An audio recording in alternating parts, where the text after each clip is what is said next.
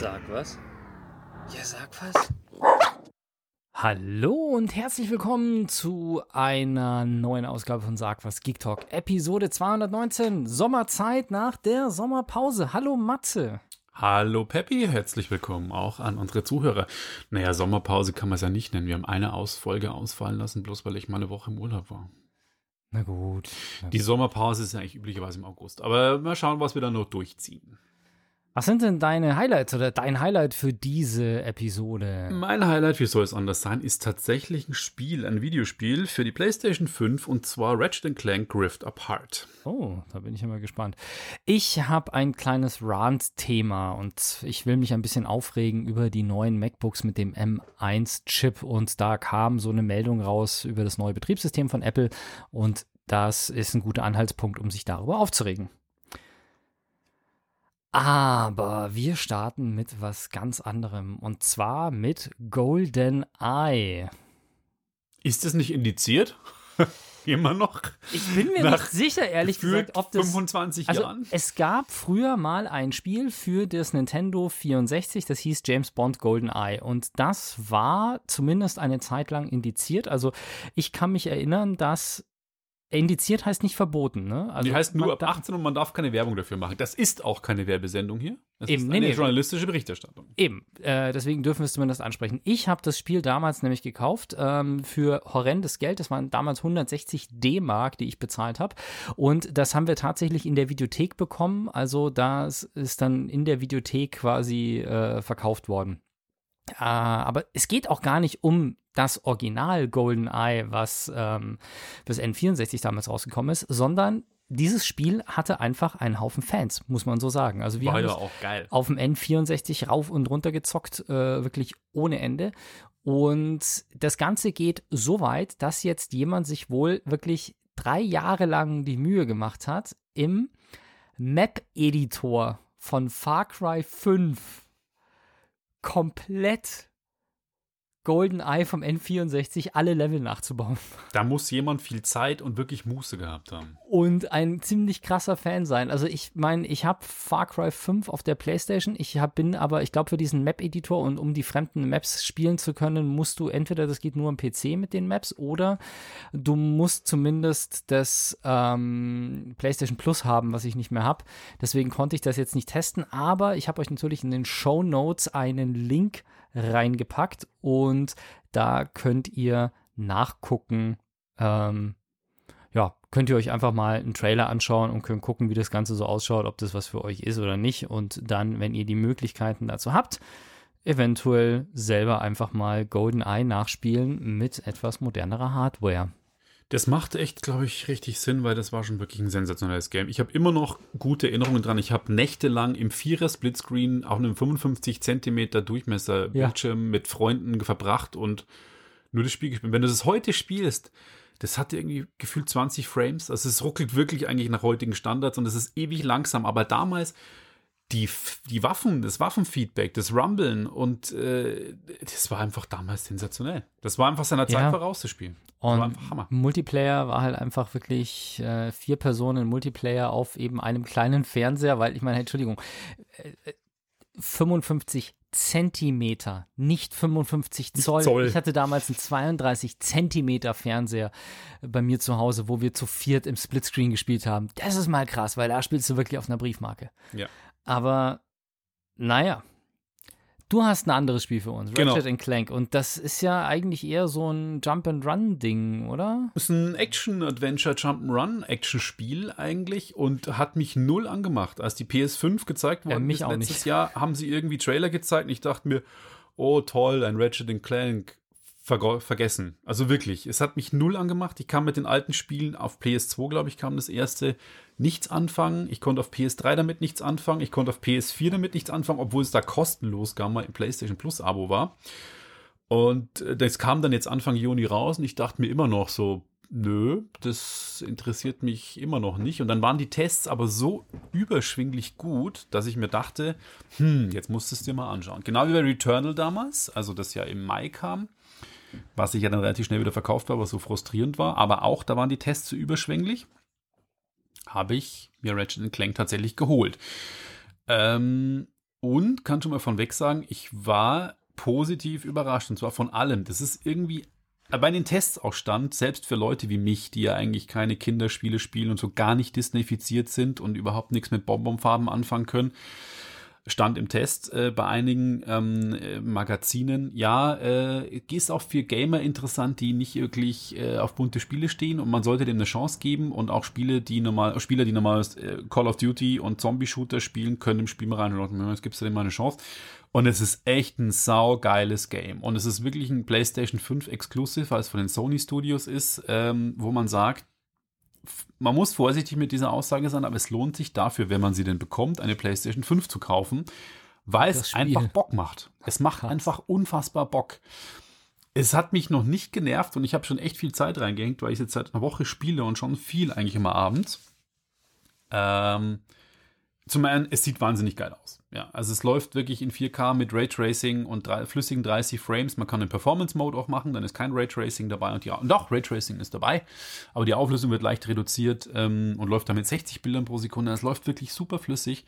Es spielt sich wahnsinnig geil und es hat einen saugeilen, zynischen Humor. Also die Hauptcharaktere ist der Clank, das ist so ein kleiner Roboter irgendwie, der so rumschraubt immer und der andere Hauptcharakter ist der Ratchet, ein Lombax, ist eine Mischung aus einem, hm, einer Katze, ähm, ich glaube ein Eichhörnchen, äh, einem Bären und was weiß ich. Aber ein cooles Tier, dessen Fell auch ziemlich cool aussieht und die reisen mal wieder durch das Weltall und es gibt dann quasi so Dimensions, deswegen Rift Apart, das sind quasi Dimensionsrisse, wo auch in den ersten Trailern schon geprotzt worden ist mit der PlayStation 5 Hardware, wie schnell denn die SSD ist, weil diese Risse sorgen quasi dafür, dass du auf einmal in einer komplett anderen Levelumgebung bist und du merkst bei dem Spiel von hinten bis vorne keine Ladezeit. Also es ist echt super krass, wie schnell man verschiedene Ebenen wechselt und in den verschiedenen Levels unterwegs ist.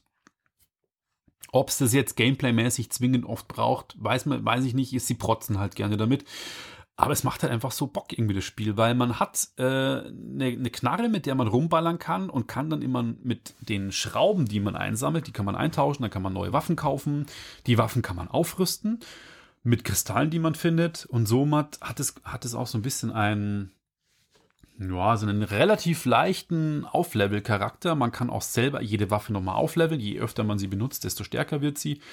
Ich finde das Spiel fast ein bisschen zu leicht. Ich bin aber immer ein Fan davon, lieber zu leicht als zu schwer. Man kann ja immer noch den Schwierigkeitsgrad hochstellen.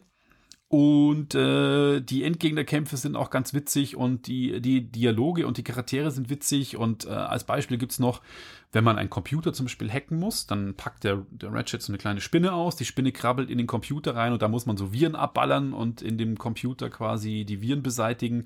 Also, die haben sich schon echt ein paar geile Sachen aus, ausgedacht. Oder der Clank, ähm, so Lemmings-mäßiges Minispiel, das heißt, es laufen ganz viele Clanks, die muss man dann über gewisse Rampen in ein Tor reinlotsen und dazu hat man dann quasi verschiedene ähm, Fähigkeiten, indem man diese Lemmings oder kleinen Clanks springen lassen kann. Man kann sie abbremsen, man kann sie schwerer machen und muss sie dann durch den Hindernisparcours lenken. Also, äh, und auch die Levels, man fliegt von verschiedenen Planeten zu Planeten. Es gibt übrigens einen zweiten Lombax, das ist ein kleiner Spoiler, weil auf dem Cover sieht man das schon.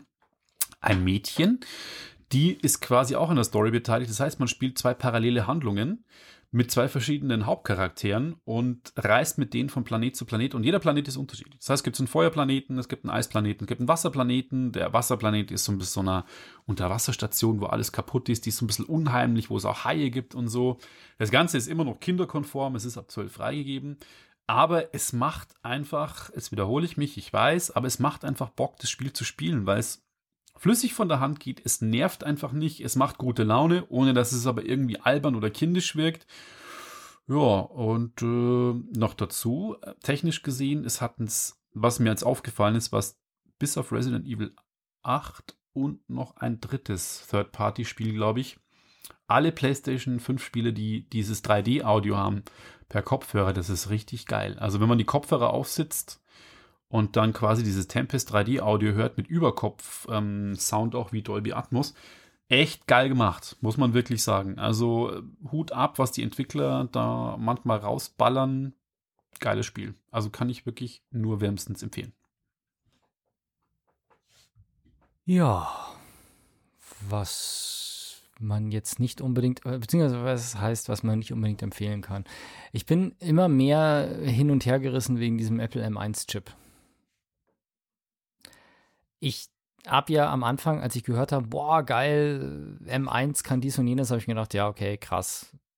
Erst habe ich mir gedacht, gut, der Chip ist wahrscheinlich schwächer als die Intel-Chips. Dann habe ich die ersten Tests gelesen, habe gesehen, das Ding ist monstermäßig stark.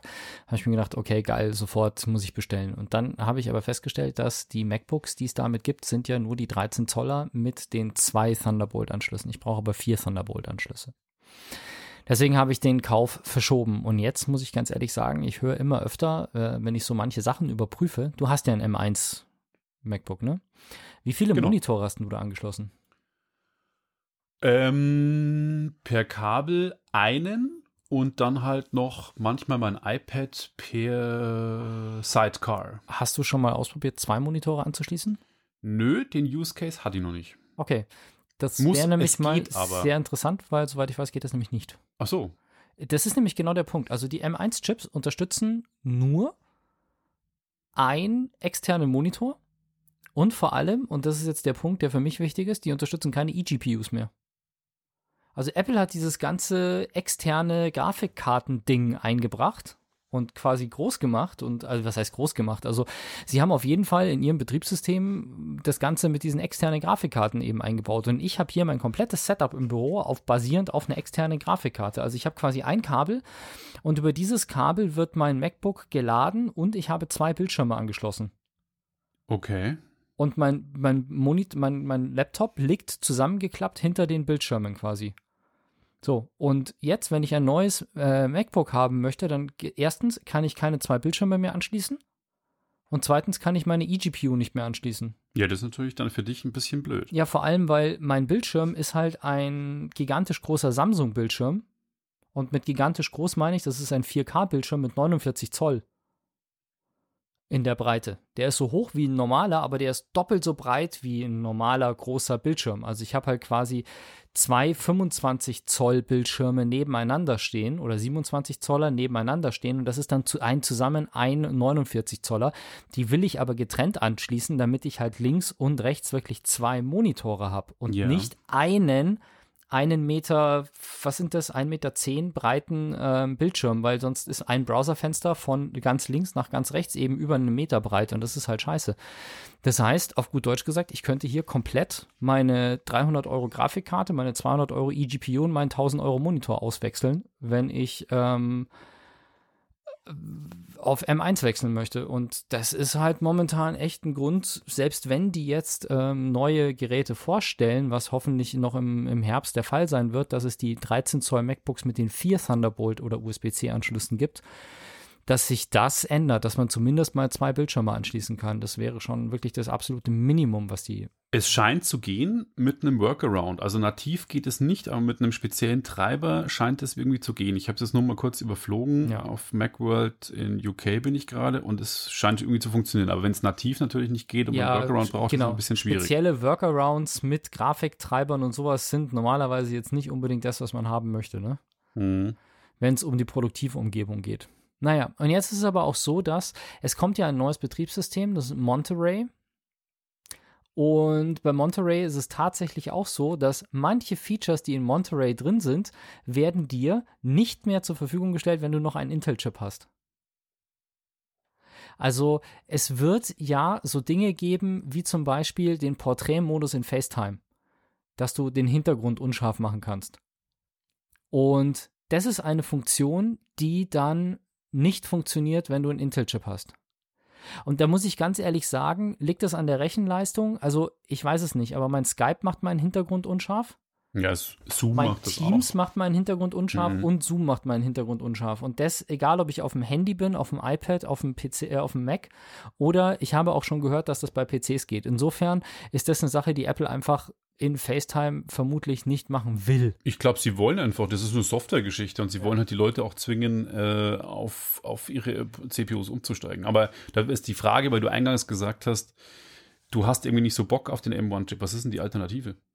Ja, nix, das ist halt das Ja, Problem. eben, das, das genau. Problem ist, ähm, mein Rechner nervt mich, weil er wird immer lauter, wird immer langsamer und gerade jetzt kommt wieder der Sommer und da ist es halt echt so, dass dieses Ding liegt halt auf meinem Schreibtisch und überhitzt einfach und wird brutal langsam, Ja. weil er einfach sich selber reduziert in der Laufleistung, weil das Ding einfach zu heiß wird.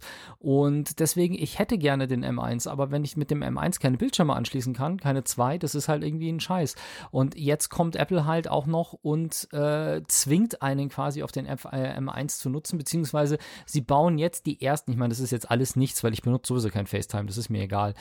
Ähm, aber sie bauen halt wirklich Sachen ein, die teilweise nicht nachvollziehbar sind. Also wenn sie jetzt manche Sachen hätten, die mit der Rechenleistung halt einfach, also Live-Text in Fotos, also OCR in Fotos, ich meine, das macht ähm, OCR in, in JPEGs oder OCR in PDFs, das macht äh, äh, Acrobat auch schon seit Jahren und äh, das macht Google auf dem Handy und das liegt, glaube ich, auch nicht äh, daran, dass der M1-Chip leistungsfähiger ist als die, als die Intels.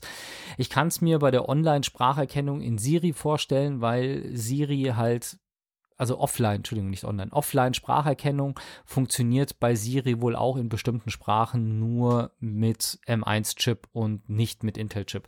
Da würde ich es mir sogar fast noch eingehen lassen. Aber bei allen anderen Sachen muss ich ganz ehrlich sagen, finde ich es ein bisschen scheiße, dass sie einen quasi, wenn man das nutzen möchte, zwingen, auf einen neuen Rechner umzusteigen. Gut, die Rechner sind gut. Ähm, sie sind günstiger stellenweise als die Intel-Varianten, aber man muss trotzdem ganz ehrlich sagen, ich finde es echt eine Frechheit. Oder es, es hat wohl irgendwelche technischen Gründe, ja, mag sein, aber ich, ich kann halt nicht einfach so jetzt auf einen M1-Chip wechseln, wenn ich dann meinen Bildschirm nicht mehr benutzen kann, weil ich hänge schon so ein bisschen an meinem Bildschirm. Ja, ja, ich verstehe. Also auf die, wenn es jetzt heißt, also ich habe die, die eGPU habe ich aus zwei Gründen. Erstens, ich habe nur ein Kabel, das ich anstecken muss und es wird geladen und meine Monitore sind verbunden. Das ist halt Luxus für mich, weil ich nicht mehr mit zwei Adaptern plus Ladegerät hantieren muss. Das ist toll.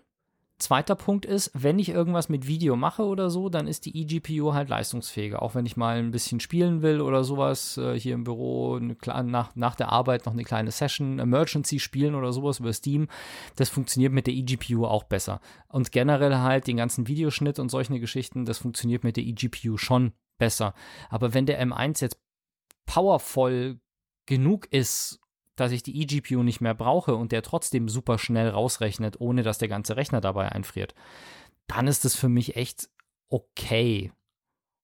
Aber also dann brauche ich die eGPU nicht, aber den Bildschirm, auf den will ich nicht verzichten. ja, Und ich habe neulich auch, ganz ehrlich, ich habe von der, von der Drohne ähm, ein 8K-Video gehabt, so ein 8K Hyperlapse. Und das wollte ich auf Blackbox hochladen und ähm, die haben unterstützen aber kein 8K. Das heißt, ich habe dieses 8K-Video in 4K reduziert. Mhm. Ja, kannst du knicken. Egal ob mit eGPU oder, oder beziehungsweise nee, mit eGPU ging es dann, glaube ich, aber ohne eGPU kann ich meinen Computer, wenn da ein externer Monitor dran hängt und ich benutze einen externen Monitor zu Hause im Homeoffice zum Schneiden und ich lege dieses Video da ein, dann kannst du den Rechner nicht mehr benutzen. Ja. Der friert quasi ein, bis Ja. das Video durchgerendert das- ist. Und das dauert eine halbe oder dreiviertel Stunde für einen 8-Sekunden-Clip. darfst ja nicht vergessen, was das für eine Auflösung ist. Ja, trotzdem, aber das ist halt, also, das ist das macht trotzdem. man auch nicht mit einem Laptop. Ja, doch. 8K-Videobearbeitung macht man nicht mit einem Laptop. Also es geht nur von 8K runterrechnen auf 4 Ja, das macht man nicht. Da acht stellt man sich eine Sekunden- Workstation hin. 8 Sekunden Video stelle ich mir doch keine Workstation. Das ist ein Nee, 8 Sekunden ja, Video und der braucht eine halbe Stunde. gedacht.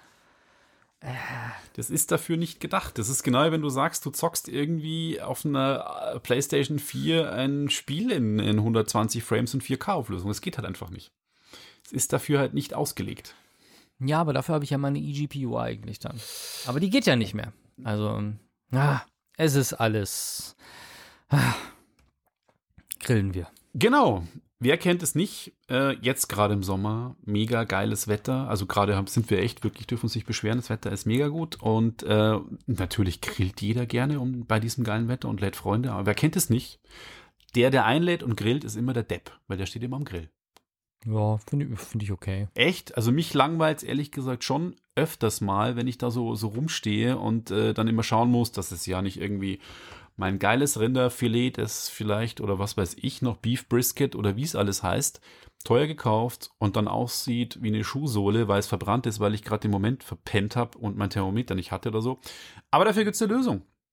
Und zwar ähm, bin ich über ein äh, relativ cooles Tool gestoßen, das nennt sich Grill Control. Gibt es übrigens exklusiv zu bestellen bei Grillfürst, der Grillkette, die ähm, relativ bekannt eigentlich ist. Ach, Ja? jetzt, das ist das, was auch, ähm, ja, ja, ja. Ich glaube, ich habe hab neulich was gesehen, ja. Ja, ja. Hast du, wie bist du drauf gestoßen oder was? Äh, Irgendwie ja, ich, ich glaube, der. Eise hatte auch einen Artikel drüber. Mhm, mhm, mhm. Genau.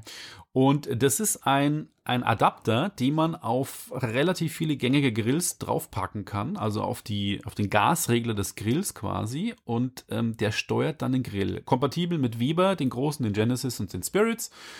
Mit dem Broil King, da ist es der Imperial, Regal, Signet, äh, Sovereign und ähm, der Napoleon. Gibt es auch einige, ähm, die kompatibel sind, kommen wahrscheinlich noch einige dazu. Und du steckst diesen Adapter auf, ist ein Adapter mit Motor, den steckst du auf deinen Gasregler drauf und dann hast du eine Companion-App, die quasi auf deinem entweder iOS oder Android-Gerät, dafür ist es gerade verfügbar, läuft. Und dann kannst du mit dieser App dein Grill quasi steuern. Das heißt, da ist ein Temperaturfühler im Grill auch noch, der dazugehört. Und dann kannst du eingeben, okay, ich möchte eine konstante Temperatur immer beibehalten in meinem Grill oder ich möchte quasi eine Grillkurve machen, um quasi zu sagen, ich möchte Pulled Beef machen oder Pulled Pork. Ich möchte Beef Brisket machen oder das dadurch ist D&D entstanden, so habe ich mir die Geschichte durchgelesen, wie das Ding überhaupt entstanden ist.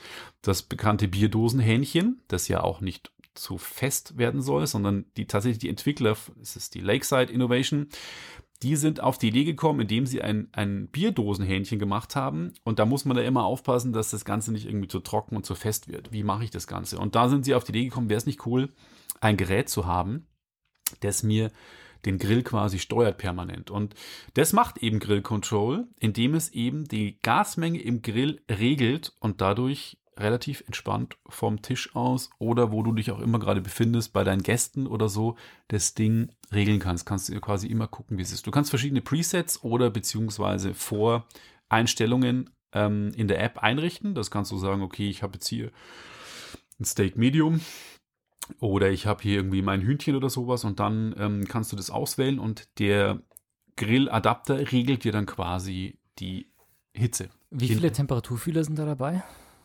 Ähm, Also nur für den Grill oder auch für Kerntemperatur? äh, du kannst auch ein Grillthermometer dazu kaufen. Das gibt es Mhm. extra noch. Das steckst du dann ins Fleisch und das kannst du dann auch mit der App verbinden. Das gibt es noch zusätzlich. Und Okay. du kannst, wenn die Kasse es hergibt und du Bock drauf hast, kannst du, wenn du jetzt verschiedene, die großen Grills haben ja mehrere Gasregler, du kannst auch noch mehrere Gasregler quasi regeln lassen durch die Adapter. Dann hast du quasi drei, vier oder was weiß ich, was es noch alles gibt. Dann kannst du quasi hier auch die Hitze steuern lassen.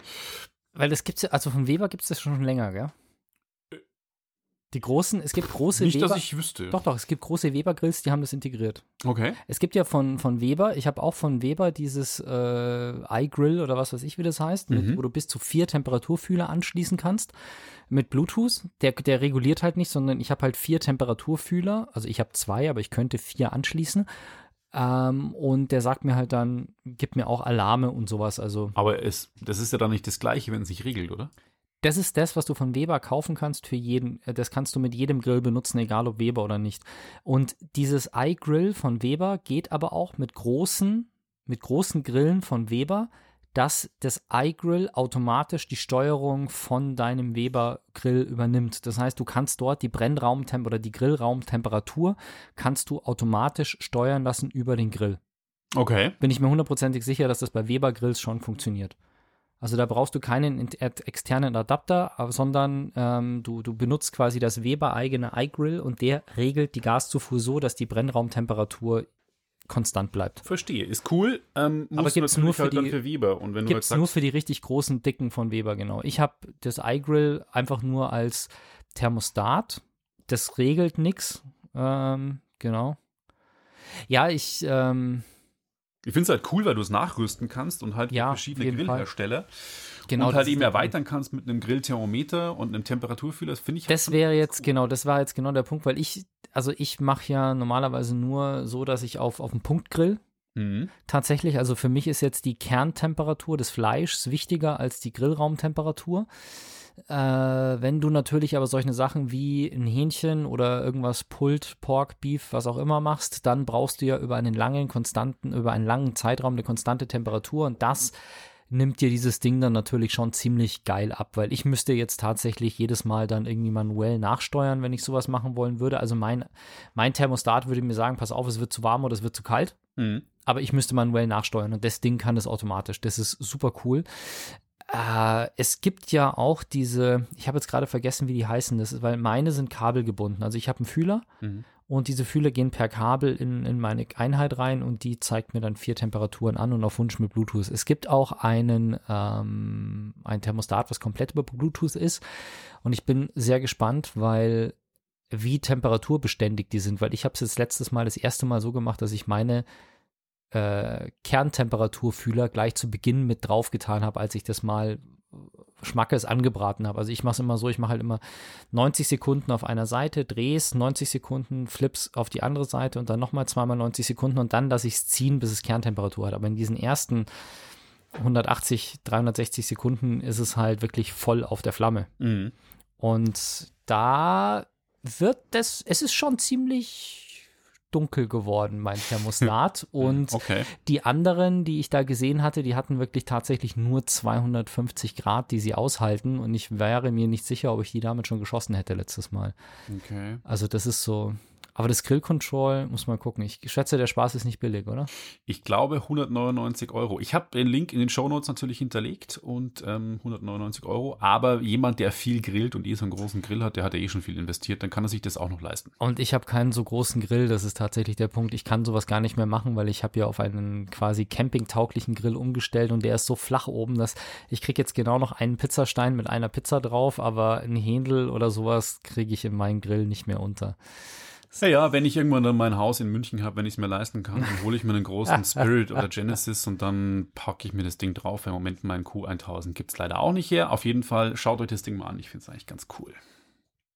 Und jetzt machen wir eine kleine musikalische Unterbrechung mit äh, mal wieder No Main Concept aus München. Die Rapper aus München, die ein neues Album rausgebracht haben nach ihrer inzwischen über 30-jährigen Bandkarriere.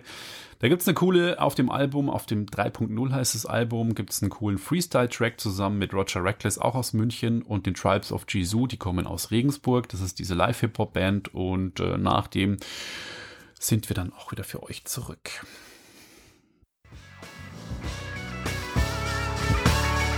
Da sind wir wieder. Das war vom neuen Main Concept Album 3.0. Äh, aus rechtlichen Gründen leider nur im Livestream, aber ich habe auch Hui. in den Show Notes äh, den YouTube-Kanal von ähm, Main Concept hinterlegt. Da könnt ihr euch das nochmal reinziehen. Und äh, wir kommen von Hip-Hop zu einem Impfthema.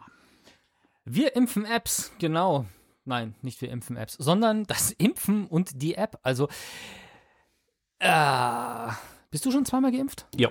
Und hast du es in der App? Hast du eine App? Ja. Impfnachweis? Wie, wie hast du das gemacht? Weil ich konnte es bisher tatsächlich noch nicht testen.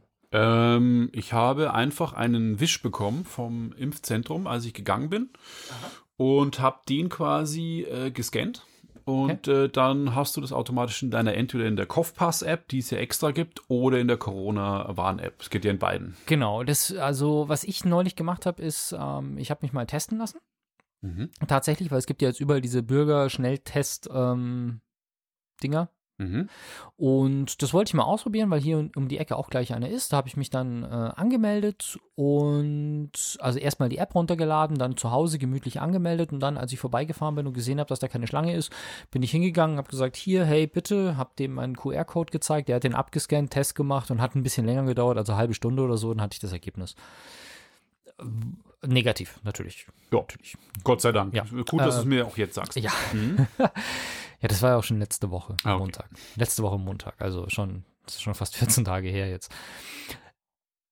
Ja, und das Interessante an der ganzen Geschichte war, dass mir diese App dann auch angeboten hat, das in die Corona-Warn-App zu übernehmen. Also diese App von dem Impfzentrum, von dem Testzentrum hatte direkt auch wirklich die Schnittstelle zur Corona-Warn-App.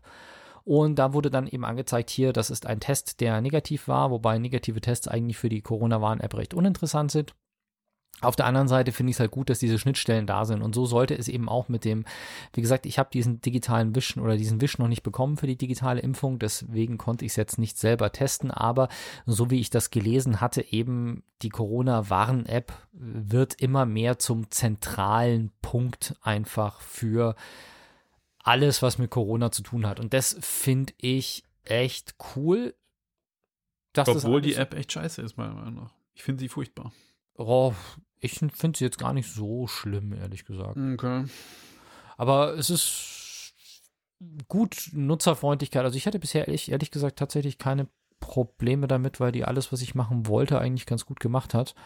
Auch dieses äh, Einchecken dass du dich einchecken kannst auf, das habe ich glaube ich neulich auch gemacht, als wir im Biergarten gegangen sind. Da habe ich mich mit der Corona-Warn-App, glaube ich sogar, nee, das war nicht mit der Corona-Warn-App, das war mit einer anderen App. Aber so, so Sachen wie Einchecken in Veranstaltungen geht, glaube ich, auch in gewissem Maße. Die Impfung läuft in der App, die Tests laufen direkt in die App. Und das ist jetzt so langsam aber sicher wirklich eine Nummer, wo ich mir denke, ja, ist so, wie es eigentlich sein sollte, wie ich mir das vorstelle. Ich muss ganz ehrlich sagen, ich fände es auch mal richtig cool, wenn es grundsätzlich den Impfpass auch in irgendeiner Form digital geben würde. So allgemein, nicht nur für Corona jetzt. Das stimmt, ja. Ja, ich dachte, das war auch mal der Plan. Ich glaube, die EU ist entwickelt an irgendwie sowas, aber aus Sicherheitsgründen mal wieder nicht auf die Reihe bekommen, weil der ist schon äh, in der Test, Testphase, okay. digitaler Impfpass. Weil ich, also ich würde mich, ich würde mich tatsächlich freuen, jetzt gar nicht aus dem Grund, weil ich damit dann irgendwie überall rumzeigen kann, wie geimpft ich bin, sondern einfach, dass für die Impfungen, auf die ich Wert lege, dass ich da halt automatisch auch dran erinnert werde und dann bewusst auf meinen Arzt zugehen kann und sagen kann, hey, sollen wir das auffrischen, sollen wir das auffrischen und so weiter. Fände ich ganz cool, äh, aber wie gesagt, dieses ganze, das Impfen jetzt zumindest bei Corona digital funktioniert, finde ich schon ganz cool eigentlich. Nützlich ist Und auch, dass das mit dem Testen mit den Apps ganz gut funktioniert und dass die Apps auch untereinander so hin und her miteinander reden, finde ich auch eine gute Geschichte. Und du hast einen Videotipp. Genau, ich habe eine Doku gesehen und zwar ähm, der Wirecard-Skandal, der ja letztes Jahr dann im Sommer richtig eskaliert ist, nachdem dann von der Münchner Staatsanwaltschaft äh, Klage erhoben worden ist. Ähm, nee, Klage ist noch nicht erhoben, aber auf jeden Fall wurde dann alles dicht genommen und Haftbefehl quasi und, und durch, äh, Durchsuchungsbefehl für die, ähm, für die Gebäude von Wirecard äh, erlassen.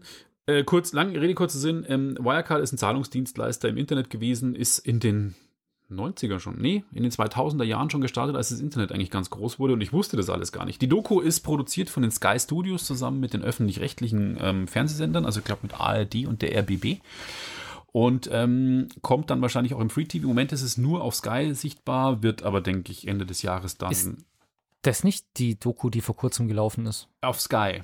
Das ist eine Sky-Eigenproduktion. Aber vor, vielleicht ist die auch es schon. gab vor kurzem Dann ist die eine, vielleicht schon auch im ARD gelaufen. also vor, vor vier Wochen, sechs Wochen oder sowas lief mal irgendein Wirecard-Ding. Äh, Es laufen jetzt mehrere gerade. Es läuft, es gibt auch eine Serie mit ähm, Christoph Maria Herbst, die RTL produziert hat. Die muss aber ziemlich schlecht sein. Äh, kann sein, dass das. Ist das eine Serie? Ganz sicher. Oder war das ein Film? Das war ein Film. Film. Ich Der war glaube, den Film habe ich hab gesehen. gehört. Den Film habe ich gesehen. war der? Genau. Äh, Ich habe den nur so halb gesehen. Okay, weil der muss echt schlecht gewesen sein, habe ich gelesen, die Kritiken. Und dann habe ich gedacht, ich warte jetzt mal auf die Doku. Und äh, die ist wirklich sehr empfehlenswert. Sie ist super gut produziert ähm, von einer Münchner Produktionsfirma und sie wickeln, sie, sie versuchen quasi die komplette Geschichte von Wirecard aufzurollen, die ja wirklich in den 90, äh, 2000, Entschuldigung, mit diesen ganzen schlüpfrigen Internetangeboten, mit so Dialern. Ich habe das gar nicht mehr auf dem Schirm gehabt. In den, in den 2000er Jahren musste man aufpassen, dass man sich nicht irgendwelche Dialer einfängt, dass man sich quasi über so eine 0900-Nummer einwählt. Das habe ich überhaupt nicht mehr auf dem Schirm gehabt, dass es damals gab. Und sie zeigen quasi in der Doku, dass ähm, von einem ganz bekannten Blogger, der aufdecken wollte und schon gut beteiligt war an der Wirecard-Geschichte, dessen Neffe hat sich so einen Dialer eingefangen und der hat dann versucht herauszufinden, wer steckt denn hinter diesem Dialer und ist draufgekommen, dass die Münchner Firma Wirecard, die in Ismaning sitzen oder saßen, äh, daran beteiligt war irgendwie. Und ähm, der hat dann gesagt, was ist bei dieser Firma los? Und dann hat er angefangen, dass die quasi rauszufinden, dass die im Online-Glücksspiel äh, relativ aktiv waren als Zahlungsdienstleister. Genau, Glücksspiel und Pornografie. Genau, damit ist Wirecard, das wusste ich zum Beispiel gar nicht, dass die da relativ gut drin gesteckt sind und dann halt irgendwann äh, auch krass expandiert haben. Das heißt, die hatten Büros in Shanghai, die hatten Büros in Dubai, überall auf der Welt und kleine Schattenfirmen irgendwie. Und äh, als dann in den USA irgendwie in den 2010er Jahren ein Gesetz erlassen worden ist, dass Online-Glücksspiel nicht mehr erlaubt war, sind eigentlich alle Zahlungsdienstleister und Unternehmen, die damit zu tun haben, den Bach runtergegangen. Wirecard komischerweise, dessen Kurs ist immer weiter gestiegen. Und dann hat sich irgendwie ganz viele Leute haben sich gefragt, wie kann das denn eigentlich sein? Man, man muss dazu sagen, dass ähm, dieses Gesetz betrifft natürlich, dieses Gesetz in den USA betrifft natürlich nur amerikanische Firmen, was Wirecard nicht ist, aber ähm, das Problem war von Haus aus, dass Glücksspiel, Online-Glücksspiel in Deutschland sowieso noch nie so. Es gab mal eine Zeit, in der Lotto und sowas okay war, aber seit einiger Zeit, wo auch Wirecard in dem Bereich operiert hat, war Glücksspiel sowieso verboten in Deutschland und sämtliche Dienstleistungen damit, die mit Online-Glücksspiel zu tun haben. Und das habe ich aus der RTL-Doku mitgenommen, dass die da halt irgendwie genau über solche schäbigen Zwischenhändler, also Karl-Heinz Karl -Heinz Y ähm, wickelt 25 Milliarden Dollar in Zahlungen ab und Karl-Heinz Y ist halt kein, kein Casino, aber er als Strohmann wickelt die ganzen Zahlungen für die Casinos ab oder sowas. Und deswegen, also ganz, ganz, ganz. Boah. Also, das ist bei der Doku echt richtig krass, weil man sieht es dann, ähm, wie es wirklich, Karl-Heinz hat er nicht geheißen, aber es war tatsächlich ein Deutscher, der in Miami saß mit einem Haus auf den Bahamas, mhm. der quasi das komplette Geld für Wirecard ausgezahlt, indem der den ganzen Tag nichts anderes gemacht hat, außer Schecks zu unterzeichnen und die wirklich zu den Leuten hinzufahren und zu sagen, hier hast du dein Geld vom Online-Casino. Also sowas irgendwie. Interessanterweise wird am Schluss von der Doku auch enthüllt, hat die, Münchner Staatsanwaltschaft den Typen, obwohl sie ihn interviewt haben in, äh, in der Doku, haben sie ihn noch nie wirklich befragt. Und ähm, auch wird gezeigt, quasi der Geschäftsführer vom, von Middle Eastern, ähm, von dem Dubai-Geschäft, der ist irgendwie untergetaucht. Dann zeigen sie den, den Finanzler oder Controller, der quasi ganz offen vor der Kamera erzählt, was er damals für komisch fand, was er dann auch aufgedeckt hat richtig in Rollen kam das ganze Thema irgendwie erst als ein englischer ähm, aus der Finanzszene einen Bericht anonym im Internet veröffentlicht hat, wo er gesagt hat, hier mit der Firma Wirecard stimmt irgendwas nicht. Und dann natürlich der Blogger, den ich gerade schon erwähnt habe, mit aufgesprungen ist irgendwie. Und es ist irgendwie eine riesige Sauerei. Am Ende haben wir 1,9 Milliarden Dollar in der Bilanz oder Euro in der Bilanz gefehlt, die nie aufgetaucht worden sind, weil es Geschäfte gab oder Geschäfte. Wirecard hat Geschäfte mit Unternehmen gemacht, die es nie gab und dadurch die Bilanzen gefälscht. Und die BaFin, die Börsenaufsicht, wurde darauf hingewiesen und die haben ihren Job wirklich nicht gemacht. Die haben auch kein Statement in der Doku gegeben. In der BaFin wurden auch letztes Jahr in der Führungsebene, glaube ich, einige Leute entlassen deswegen. Also man muss wirklich sagen, die BaFin ist normalerweise ein aggressiver Laden, aber da haben sie ihren Job nicht gemacht. Und das zeigt die Doku relativ gut. Und ähm, ich finde so Finanzthemen jetzt nicht zwingend spannend, aber das, wie die das aufarbeiten und wie das erzählt ist, erschreckend, spannend und wirklich cool. Und wenn man die Gelegenheit hat, die Doku zu sehen, würde ich auf jeden Fall sagen, schaut euch die an, weil ich fand sie richtig, richtig, richtig gut. Ja, das war bei äh, in der RTL-Doku ist es auch irgendwie rübergekommen, dass es auch hieß irgendwie so, ja, Wirecard als Zahlungsdienstleister würde jetzt gerne auch irgendwas mit Kreditkarten machen und sowas. Und weil das total schwierig ist, da reinzukommen, haben sie halt einfach irgendeine kleine Bank, die gerade nahe dem Konkurs war, haben sie irgendeine Bank gekauft. Ja. Aber selbst dieser Deal war dann so, dass irgendwie, keine Ahnung, die Hälfte vom Geld nie bezahlt worden ist oder was weiß ich, irgendwie so. Also ganz, ganz seltsame Geschichte. Und wie gesagt, es gibt viele Dokus dazu und es ist einfach, es sind riesige Summen und es ist halt einfach diese ganze Nummer mit, ja, was in dem einen Land illegal ist, wird halt dann über drei Ebenen und drei Level. Das Casino sitzt auf den Bahamas und der eine sitzt hier und da und ja, schon irgendwie alles große Schieberei und schwierig. Ich habe ja, äh, als ich gehört habe, dass die Konkurs gegangen oder insolvent gegangen sind, habe ich mal spontan für 100 Euro Aktien gekauft. Hab dann innerhalb von einem Tag irgendwie 25 Prozent plus gemacht mit den Aktien. Hab mir gedacht, ja, da geht noch was und ging nicht mehr. Danach oh, oh. sind die Aktien komplett eingebrochen okay. und meine 100 Euro waren weg. okay. das war daran habe ich wieder gelernt, äh, ein Take-Profit zu nutzen, wenn ich Aktien handle, dass ich einfach sage, okay, bei 15 oder 25 Prozent plus wird einfach verkauft und fertig, egal was ist. Ich habe eine gute Nachricht. Und zwar, wenn du ein Android-Telefon hast, dann hast du ja natürlich ein Google-Betriebssystem und standardmäßig ist da natürlich auch eine Google-Suchmaschine dabei. Und ähm, es gab wohl früher schon die Option, nicht, dass ich die jemals genutzt hätte, aber es gab früher schon die Option, dass man im Einrichtungsprozess des Telefons diese Suchmaschine auch wechseln kann. Also, dass du sagst, okay, ich möchte standardmäßig bitte mit äh, Bing oder Yahoo oder was auch immer suchen. Aber bisher war das natürlich schwierig, gerade für die kleineren Suchmaschinenanbieter, weil diese Op oder bei dieser Option aufzutauchen war kostenpflichtig für die Suchmaschinen. Also quasi, wenn Bing in Android als das ist eine alternative Suchmaschine angezeigt werden wollte, mussten sie dafür bezahlen. Und das hat sich jetzt wohl geändert. Es gab ja 2018 ein Gerichtsurteil gegen Google. Das war irgendwas Größeres mit einer ziemlich hohen Schadens- äh, oder einer ziemlich hohen Strafsumme. Und im Rahmen dieses Urteils, ich habe euch auch den Blogartikel natürlich verlinkt, sagt Google auch selber im Rahmen dieses Urteils, werden sie dieses ganze Einrichtungsprozedere jetzt eben insofern ändern, dass dort mehrere Suchmaschinen eben angezeigt werden und es für die Anbieter der anderen Suchmaschinen nicht mehr kostenpflichtig ist, so dass jetzt auch kleinere äh, Suchmaschinen wie DuckDuckGo oder wie heißt die andere Econdo oder Econo oder wie heißt diese grüne Suchmaschine? Okay, DuckDuckGo. Ja, es gibt so eine, eine Suchmaschine, die heißt Econo oder so, die, die pflanzen halt irgendwie Bäume für Suchanfragen, irgendwie so. Ja, und da kann man halt jetzt einfach in Zukunft mehr auswählen, anscheinend. Und das ist natürlich wieder gut, weil alles, wo die Dominanz von den großen Anbietern ähm, ein bisschen eingeschränkt wird, finde ich in Ordnung. Und man, man muss am Schluss nicht machen. Ich tatsächlich bin auch jemand, der sehr zufrieden ist mit Google. Das heißt, ich benutze lieber Google als DuckDuckGo und andere Geschichten. Aber trotz alledem finde ich es richtig, wenn man einfach die Option hat und wenn die Leute aktiv darauf hingewiesen werden, dass sie das können in Form eines Schirms, eines Bildschirms, wo dann steht, welche Suchmaschine möchtest du benutzen. Ja. Und dann muss ich es einfach. Das ist besser, wenn ich einmal gefragt werde und Google bestätige, als wenn ich automatisch Google habe und das dann über irgendeinen hinterletzten Menüpunkt ändern kann. Das stimmt. Insofern guter Schritt, richtige Richtung, hat ein Gerichtsurteil gebraucht, aber naja, jetzt ist es halt so.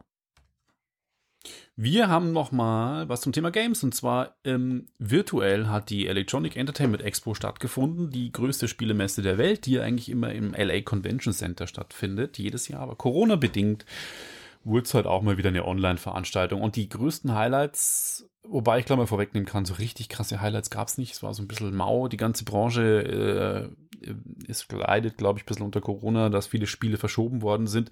Aber die Highlights möchte ich vorstellen. Und zwar gibt es zum einen, es musste ja kommen, ähm, Microsoft hat ja angekündigt, Bethesda ähm, zu, zu kaufen, was sie jetzt auch getan haben.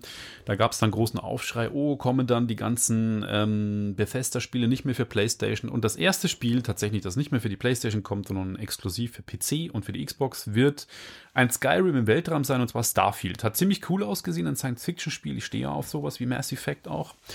Und das wird tatsächlich auch cool für Game Pass-User natürlich dann kostenlos im Game Pass zur Verfügung stehen ab dem ersten Tag. Das kommt exklusiv für Xbox, war ein, finde ich, Highlight der Messe.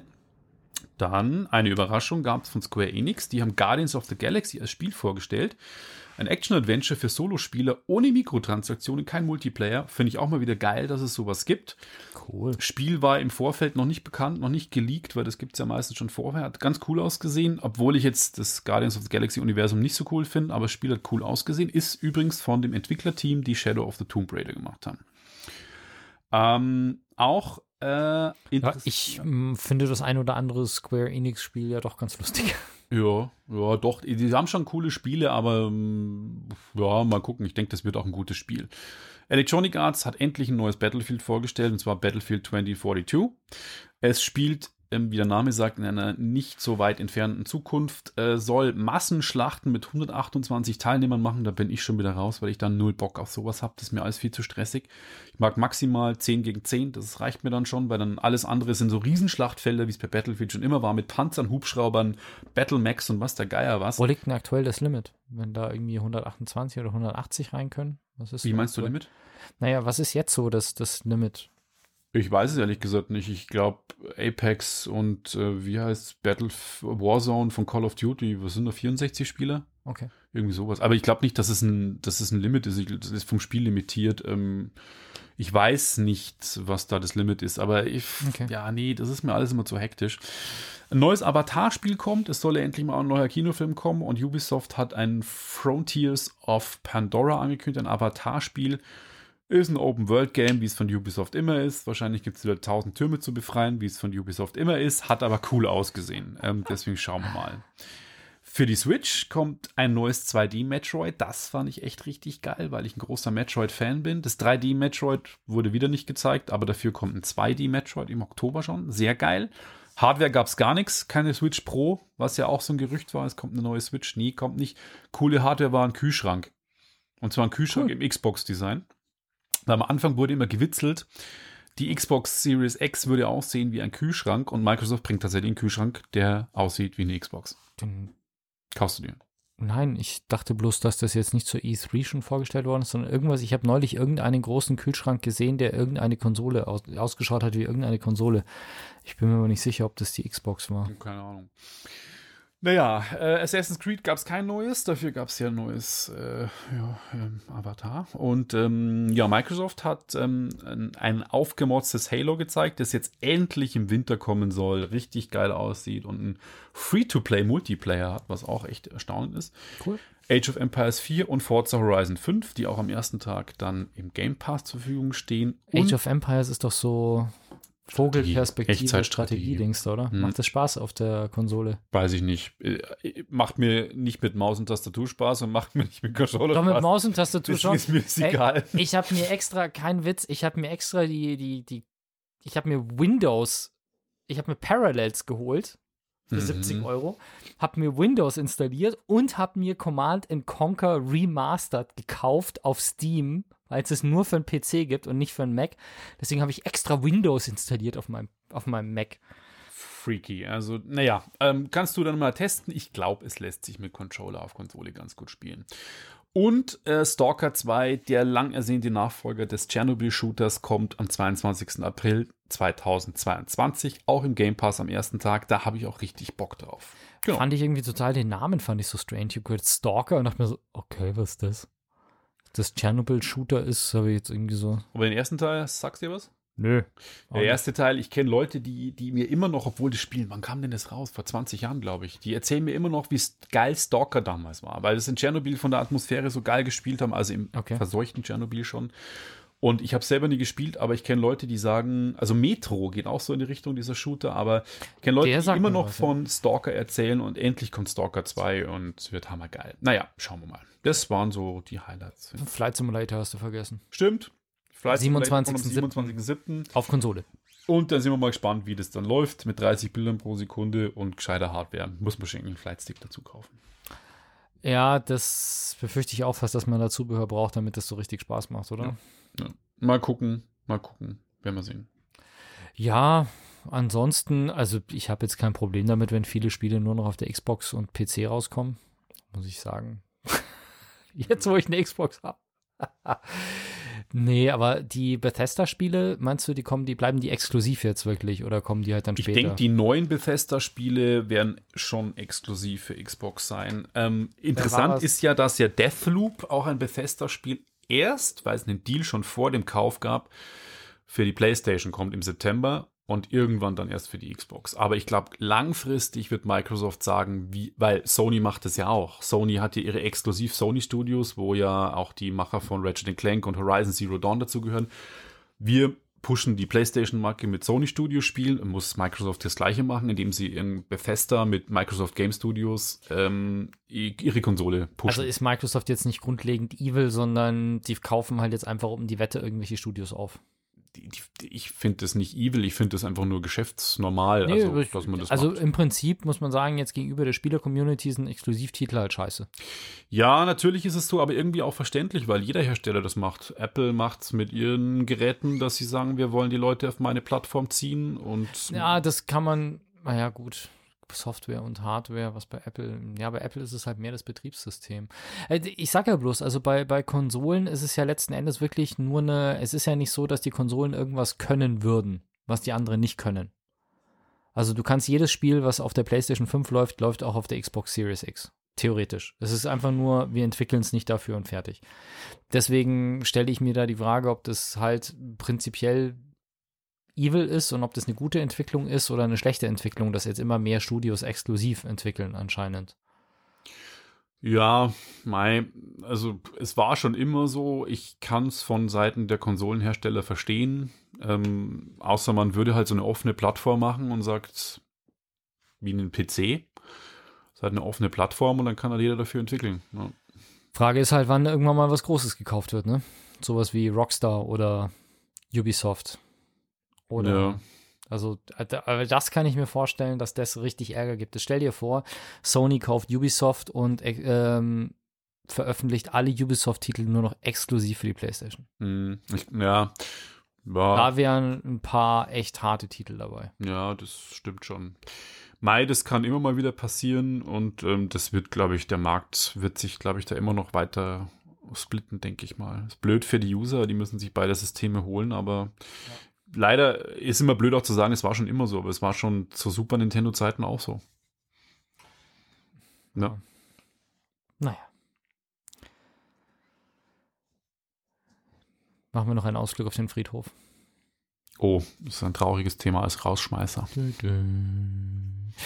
Google ist ja ein sehr innovatives Unternehmen und bei Google gehört es halt einfach auch zur Philosophie, dass man Dinge einfach ausprobiert. Also anstatt Software ewig zu planen und zu projektieren und abzustimmen und dann zu Ende zu entwickeln und dann auf den Markt zu bringen, ist es bei Google tatsächlich so und halt auch in der DNA des Unternehmens mit drin, dass es heißt, okay.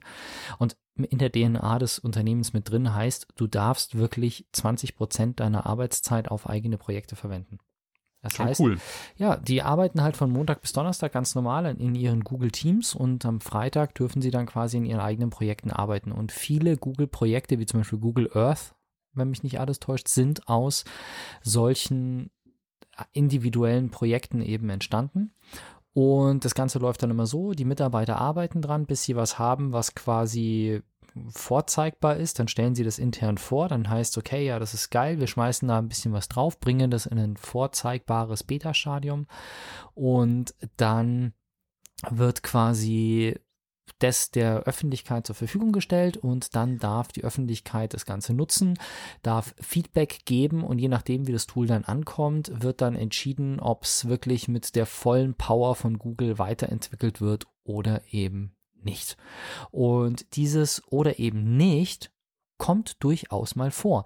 Und da gibt es dann halt auch mal Apps, die einfach wieder weg sind. Und es gibt eine Sammlung, eine kleine Web-App, die heißt killedbygoogle.com und da oder auf dieser Webseite findet ihr das und da könnt ihr einfach mal gucken, so rückwirkend bis 2006 sind hier so die ersten Todesfälle, also Google Answers zum Beispiel von 2002 bis 2006, dann die Google Deskbar, Google Public Service Search, Google Video Player, Google Click to Call, Browser Sync. Also da sind auf jeden Fall ein ganzer Haufen Dienste, die Google irgendwann mal entwickelt hat und die dann früher oder später wieder ist begraben wurden. Google Plus dabei? Schon, oder? Google Plus ist ja noch eine der bekannteren. Tatsächlich hat er nicht, äh, findet er es hier nicht. Also ist die Liste wohl nicht vollständig. Ja, das ist ja schade, weil das war ja damals auch so krass eigentlich, dass nee. sie das eingestellt haben. Also, ja, aber es ist tatsächlich nicht dabei. Also ich fürchte ja, dass Stadia auch irgendwann darin landen wird, der Spiele-Streaming-Dienst, weil der auch mega gehypt, aber inzwischen, glaube ich, interessiert sich kein Mensch mehr dafür. Also habe ich das Gefühl, es wird auch immer mehr zurückgefahren. Tja. Jo.